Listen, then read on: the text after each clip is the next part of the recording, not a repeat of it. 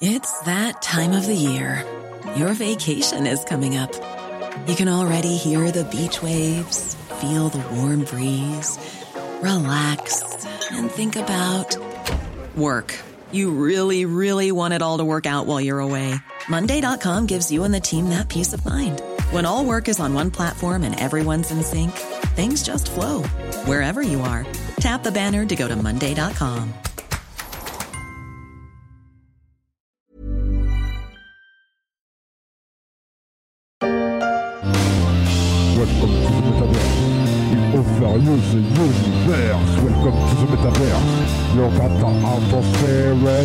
Bienvenue dans ce monde nouveau et un peu étrange, un monde en réalité virtuelle, le métavers.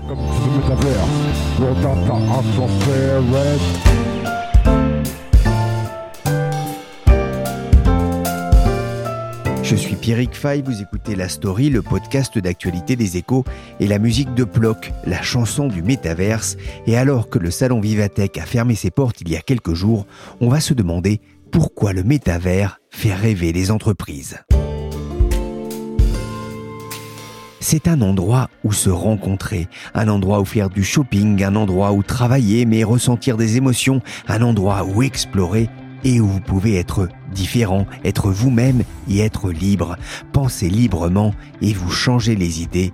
Bref, aimez votre vie. Bienvenue dans Second Life. Et oui, pour les boomers comme moi, avant le métavers, il y a eu Second Life. Étonnant d'ailleurs cette vidéo officielle récente de Second Life, le monde virtuel en 3D. Mais le métavers, ce serait bien plus que ça. C'est l'avenir d'Internet si l'on en croit ces turiféraires. Le concept n'est pas récent. Il a même été inventé en 1992. Mais depuis 2-3 ans, il fait fantasmer tout ce que la Silicon Valley compte de milliardaires, ceux de Facebook, de Microsoft, de Nvidia et de Google entre autres. Il faut dire que les chiffres publiés par des cabinets de consultants ont de quoi rendre fou. Selon un rapport de McKinsey présenté lors du salon Vivatech, le métavers représente une opportunité à 5 000 milliards de dollars, 58 fois le chiffre d'affaires de Meta, le propriétaire de Facebook. Et selon Gartner, d'ici 2026, 25% des personnes passeront au moins une heure par jour dans le métavers pour le travail, les achats, l'éducation, les médias sociaux ou le divertissement. Metaverse, metaverse. Le métavers a de quoi rendre fou la planète tech. J'ai profité du salon Vivatech pour envoyer une de mes collègues, Pauline Jacot, en immersion, pas seulement auprès des geeks, mais aussi des visiteurs et des exposants. Téléportation donc au salon Vivatech. C'est une technique qui s'appelle le déplacement instantané. Je vais vous montrer. Je vais disparaître. Au revoir À tout de suite Je reviens Il, a disparu Bonjour Pauline Jacot. Bonjour Pierrick. J'ai passé une demi-heure à Vivatech la semaine dernière. J'ai entendu beaucoup parler de crypto-monnaies, de NFT notamment auprès d'un public plus jeune que moi. Et j'ai une interrogation. Dans les travées du salon, le mot métavers était-il aussi sur toutes les lèvres Alors oui, hein, sur toutes les lèvres et sur presque tous les stands, que vous leviez les yeux, que vous tourniez la tête à droite, à gauche, que vous regardiez n'importe où, vous voyez ces affiches, ces slogans qui vantent ce nouveau monde, le virtuel, les avatars, les casques de réalité augmentée. Les entreprises s'engouffrent dedans, vraiment, le, le métavers, trois syllabes pour une promesse. Alors c'est celle du futur, de l'Internet de demain, mais on ne sait pas exactement ce qu'il sera, hein. personne ne le sait encore, le concept est encore très flou. Alors justement, on va poser la question, on va déambuler euh, ensemble dans ces allées du hall Vivatech, porte de Versailles à Paris. Premier arrêt au stand KPMG. Sur le grand écran, il y a une animation sur le métavers. Et aux manettes, c'est Jean-Guy Pross, un membre de l'équipe Connectic Tech. C'est un sujet qui est sur toutes les lèvres en ce moment, avec des interrogations, avec soit des discours très techniques pour des gens euh, initiés, avertis, qui ont saisi le sujet depuis un ou deux ans et qui euh, veulent aller un cran plus loin, parce qu'il y a- déjà eu un certain nombre de tests, un certain nombre de POC, de proof of concept, qui ont été réalisés dans, dans les entreprises. Soit au contraire, c'est des questions très basiques, mais en fait, qu'est-ce que c'est Et qu'est-ce que ça va m'apporter? Avec une question qui revient assez souvent, mais est-ce qu'on n'est pas en train de créer un besoin inexistant? Mais un besoin qui va s'imposer dans les années à venir, en 2030, selon lui, donc dans 8 ans, dans pas très longtemps, on pourrait passer la moitié de notre temps dans le métavers. Pourquoi exactement Exemple d'utilisation avec Thomas Meurin, consultant chez Blockchain Partners. En fonction de l'activité, euh, donc là par exemple pour un club de sport, on va essayer de favoriser euh, l'engagement des fans. Créer un jeton, on appelle ça un token pour votre club, qui pourrait permettre à des fans qui ont ce jeton de pouvoir voter et, euh, participer à, un petit peu à de la gouvernance sur des questions euh, bah, de gouvernance justement du club. Des applications concrètes dans la vie quotidienne, c'est aussi le pari de la SNCF et de Julien Nicolas, le directeur numérique du groupe. Le train, les voyages peuvent aussi avoir besoin d'un monde virtuel. Derrière la technologie du métaverse, il y a plein de choses qui ont des cas d'usage, y compris pour nous. Par exemple, dans la réalité virtuelle, dans la formation euh, de nos agents, dans la capacité à travailler à distance avec euh, des experts qui interviennent, où on peut euh, remodéliser par exemple nos infrastructures, les gares, les infrastructures de rail, un matériel comme le TGV, et on peut tous travailler ensemble. Donc oui, le métaverse a des applications aussi pour nous. La SNCF en mode virtuel, ça peut surprendre. En revanche, il y a bien un endroit où, où l'on s'attend à parler métavers, c'est chez Meta. Oui, et les visiteurs l'ont bien compris, hein, parce qu'ici, on ne fait pas que parler du métavers, on y plonge, on le teste. 5 heures d'attente pour pouvoir mettre le tant attendu casque de réalité virtuelle devant les yeux. Le métavers, c'est le sujet d'Antoine Borde. Il dirige le laboratoire Méta de recherche en intelligence artificielle. Tout le monde a une petite idée, mais tout le monde aussi se demande, mais en fait, ça va être quand? Quand est-ce que ça arrive? Et quelle forme ça va avoir? Et alors après, il y a des gens qui sont un peu sceptiques, il y a des gens qui sont là, comment j'en fais partie? Par exemple, les gens qui n'y connaissent pas grand-chose, vous leur répondez quoi sur le métaverse? Moi, je leur dis que c'est l'évolution d'Internet qui va être en 3D et qui va avoir un ressenti beaucoup plus physique et de présence. Donc je leur dis aussi, si vous avez l'opportunité, mettez un casque, essayez euh, une expérience et vous comprendrez tout de suite. On a toujours été très clair, c'est pas parce qu'on s'appelle Meta que le métaverse il va nous appartenir. C'est vraiment plutôt pour dire qu'on pense que c'est le futur d'Internet et que nous on veut être positionnés. Mais les casques, on essaie de les faire pas très chers pour que les gens puissent y avoir accès. On a pas mal d'outils pour créer des environnements, des espaces dans le métavers pour d'autres gens et on travaille avec tout un écosystème de gens qui disent euh, comment vous pouvez nous aider à participer au métavers. Donc là, c'est vraiment très très impressionnant de voir à Vivatech le nombre de, de startups, de démonstrations, etc. qui sont liées au métavers. Alors les visiteurs qui se pressent sur le stand Meta pour enfiler les casques, découvrir le phénomène, vous avez discuté aussi avec eux qu'est-ce qu'ils en attendent de ce métavers, de cet univers parallèle? Alors quoi particulièrement, ils ne savent pas vraiment, hein, mais ils attendent, ils s'interrogent en tout cas. Comme Sébastien et Mathias, ils se posent plusieurs questions, dont celle de l'utilité réelle de ce métavers. C'est rigolo, c'est sympa, on met un casque, on est dans un autre monde et tout. Après, derrière, euh, enfin, je sais pas, moi, quand je prends de recul et je me dis avec toutes les problématiques qu'on a, est-ce que c'est la priorité absolue de se lancer là-dedans? Je pense pas, mais euh, priorité écologique, euh, sociale, et là de se dire qu'en fait, on investit des millions dans un monde virtuel alors qu'on a un monde réel là à sauver. Donc en vrai, c'est juste ça que je me pose, mais si je me pose pas ces questions, je trouve ça sympa d'aller voir ce qu'il y a pour comprendre. J'ai l'impression que ça regroupe plein de choses qui existaient déjà en fait, les jeux vidéo, etc. Finalement, le métavers, j'ai l'impression que ça existe depuis 20 ans en fait finalement. Donc on, essaye de réunir plein de choses qu'on met au sein d'un concept euh, qui s'appelle le métaverse. Donc euh, c'est pas hyper clair pour l'instant, je vous avoue. Un léger scepticisme, on l'entend, qui tranche avec l'enthousiasme cette fois-ci de cette étudiante. Pour moi, c'est plus euh, vous savez, des trucs d'enfance euh, qu'on voyait dans les dessins animés qui est en train de se concrétiser et d'être de plus en plus euh, public. D'autres, comme William, viennent plutôt pour essayer de comprendre les applications que pourrait avoir ce métavers dans leur métier. Moi, je dirais que j'ai même une déception vis-à-vis du metaverse. Parce que ça fait plus d'un an qu'on en parle et chacun a sa définition. Chacun vient avec sa propre définition. Certains ont une vision qui est dans l'ultra-immersion, avec euh, la réalité virtuelle en, point d'orgue. Alors qu'effectivement, il y a des applications, euh, peut-être avec la réalité augmentée, qui pourraient être beaucoup plus intéressantes. Et je pense que vis-à-vis du tourisme, c'est là où ça peut être vraiment intéressant. C'est quand ça vient en superposition de la réalité. Or, je ne suis pas sûr que tout le monde a cette même définition du metaverse. C'est le grand bazar un petit peu. C'est la caverne d'Alibaba. On ne sait pas ce qu'on va trouver. Et peut-être qu'il faut juste expérimenter et, euh, voir ce que ça donne euh, euh, dans des utilisations concrètes. Entre enfance et grand bazar, il y a une nuance. On verra à l'avenir hein, ce que ça donnera effectivement. Et Pauline, on n'est jamais mieux servi que par soi-même. Est-ce que vous, vous avez essayé? Est-ce que vous êtes allé vous balader dans le métavers? Alors oui, j'ai eu cette chance, j'ai pu un petit peu euh, contourner la file d'attente des 5 heures sur le stand Meta. J'avais le choix entre tester le concept de réunion professionnelle virtuelle. Ça fait pas rêver pas Mais en tout cas, j'ai préféré tester un jeu vidéo. Alors un jeu vidéo on doit couper des cubes avec des épées, ça paraît assez basique comme ça, mais honnêtement, c'est assez impressionnant. J'ai mis un casque sur la tête, j'ai agité les bras pour tenter d'attraper ces cubes rouges et bleus. C'est une expérience très physique, totalement immersive. Et c'est évidemment aussi l'un des piliers hein, mis en avant par euh, les professionnels du métavers, l'implication de votre corps. Et c'est l'une des clés euh, de ce succès en ce moment, selon Antoine Borde, le directeur du laboratoire de recherche en intelligence artificielle chez Meta, qu'on a entendu tout à l'heure. Et lui, il mise sur une chose, il mise sur les cours de fitness version métavers en ce moment. Apparemment, c'est et ce sera un grand succès. C'est un petit peu comment ressusciter le gym tonic hein, qu'on connaît des années 80 version méta.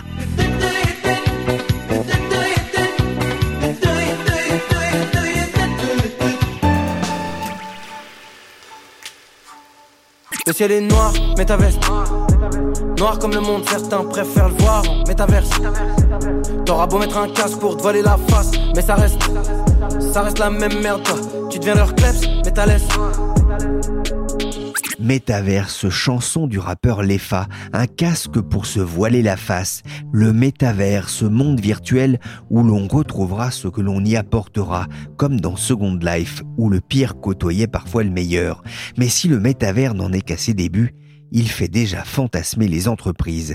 Isabelle Lesniak s'est penchée sur ces entreprises françaises qui se précipitent dans le métavers, à commencer par le plus gros employeur de France, le groupe Carrefour. Bonjour à toutes et, bonjour à tous.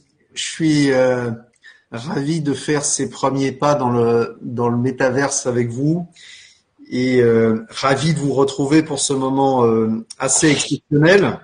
Exceptionnel, il l'est pour plein de raisons. D'abord parce qu'il est très nouveau.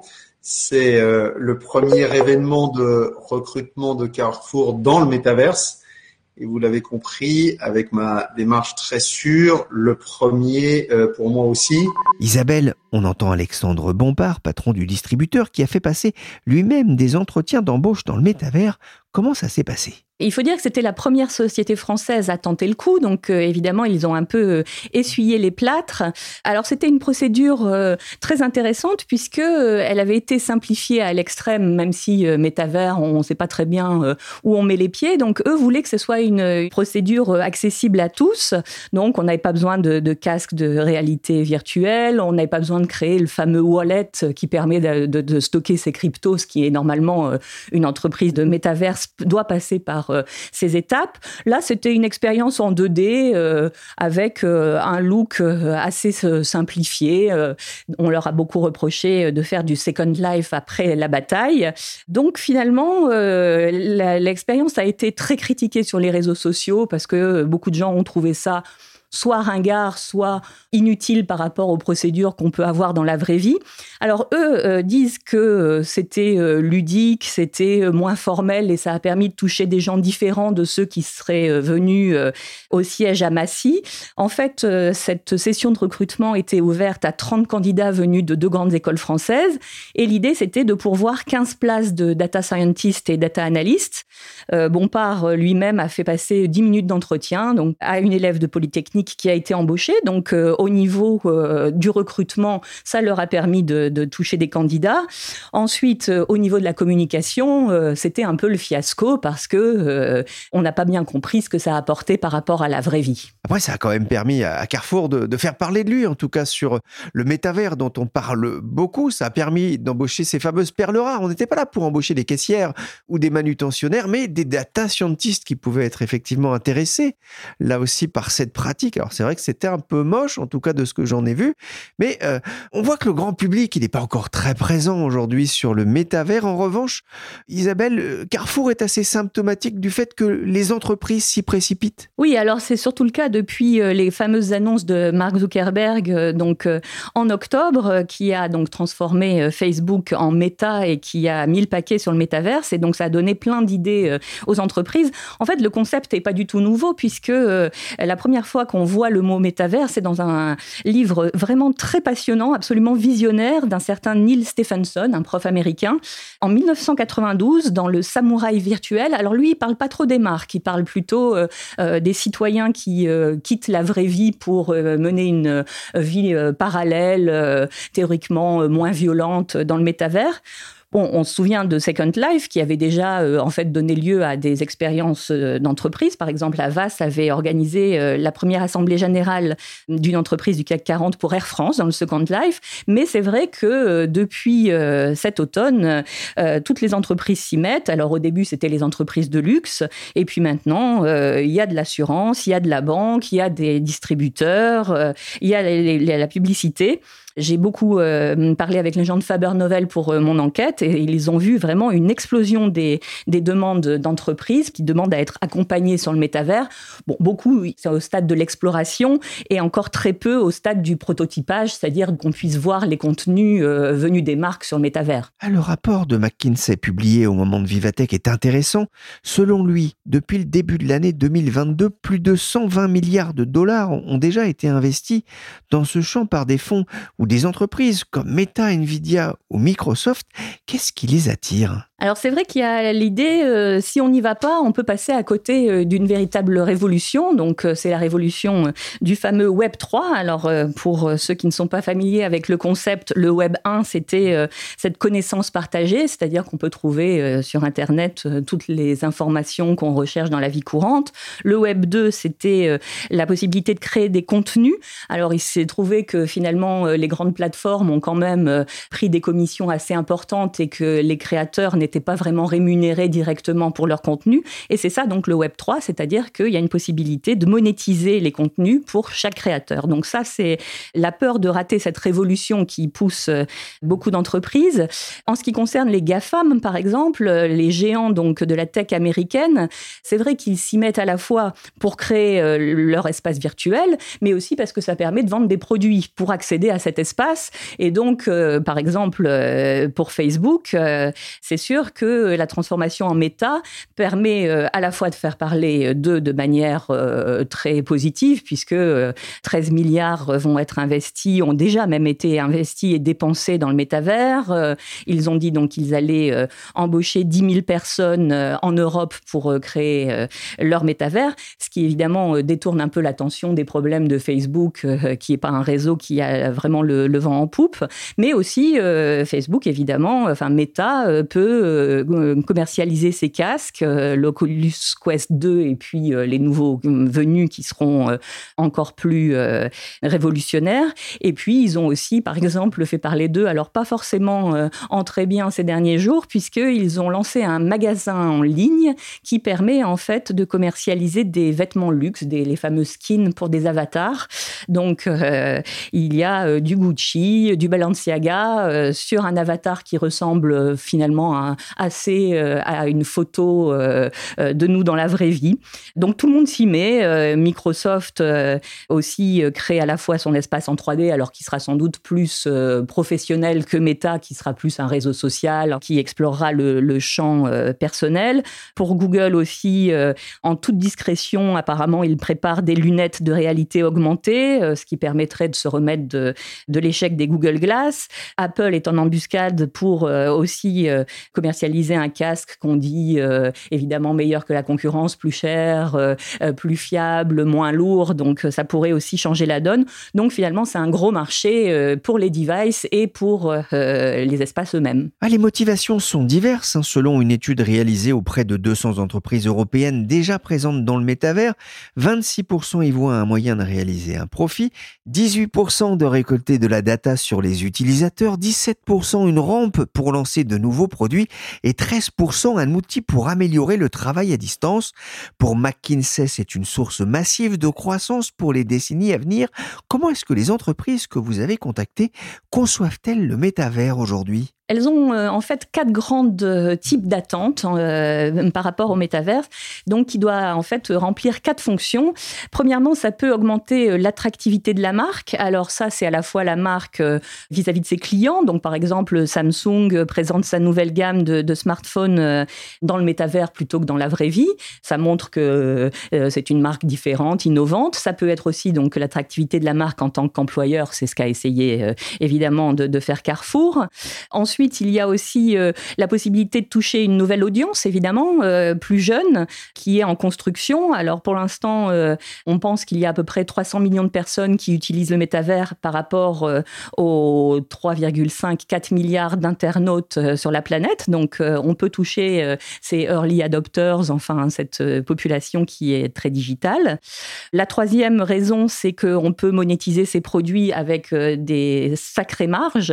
Donc ça, on l'a bien vu, c'est le luxe qui essaye de vendre la réplique de produits physiques dans le métavers et par exemple des Nike virtuels en 3D qui se, revendent 8500 dollars la paire sur le marché secondaire. Donc évidemment, ça coûte beaucoup moins cher à produire qu'une paire de chaussures physiques.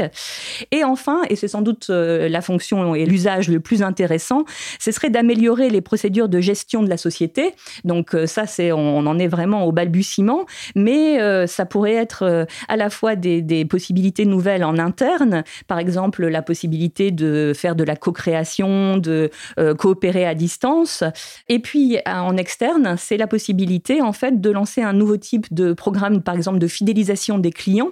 C'est assez intéressant. Casino s'est lancé là-dedans avec le, le club Leader Price en proposant dans le métavers des bons achats dans la vraie vie, donc pour les clients les plus fidèles. Donc ça crée un nouveau type de relation euh, avec euh, des clients qui sont très digitaux et assez qualifiés. il y a quand même déjà une, star française dans, dans le métavers, c'est ce que j'ai aussi euh, compris en, lisant votre article dans les Éco Weekend, c'est The Sandbox. Oui, alors Sandbox a été créé donc en 2014 par deux Français qui s'appellent Arthur Madrid et surtout Sébastien Borget. Si je dis surtout, c'est parce que c'est vraiment, il a pris le visage du métavers. En fait, il y a deux grandes entreprises, enfin deux grands métavers actuellement qui peuvent attirer les marques, c'est Sandbox et c'est Decentraland. Decentraland, c'était créé par des Argentins à peu près à la même époque. Euh, mais les fondateurs sont beaucoup plus discrets, alors que Sébastien Borget euh, parle au nom du métavers euh, et parle beaucoup aux marques françaises avec lesquelles il co-construit finalement des projets. Alors, c'est plus français. Hein. depuis, ça a été racheté par Animoca Brands, qui est hongkongais. Et au départ, ça n'avait pas été créé pour les marques. C'était évidemment, comme pas mal de métavers, c'était destiné aux jeux mobiles. C'était dans l'univers du gaming. mais ils ont réussi à pivoter et à convaincre pas mal de marques euh, de venir euh, construire l'expérience chez eux. Il y a plus de 200 marques alors euh, qui y sont déjà déployées, donc Gucci, Warner, Binance, Adidas, Atari et en France AXA, Carrefour, Avas, Casino.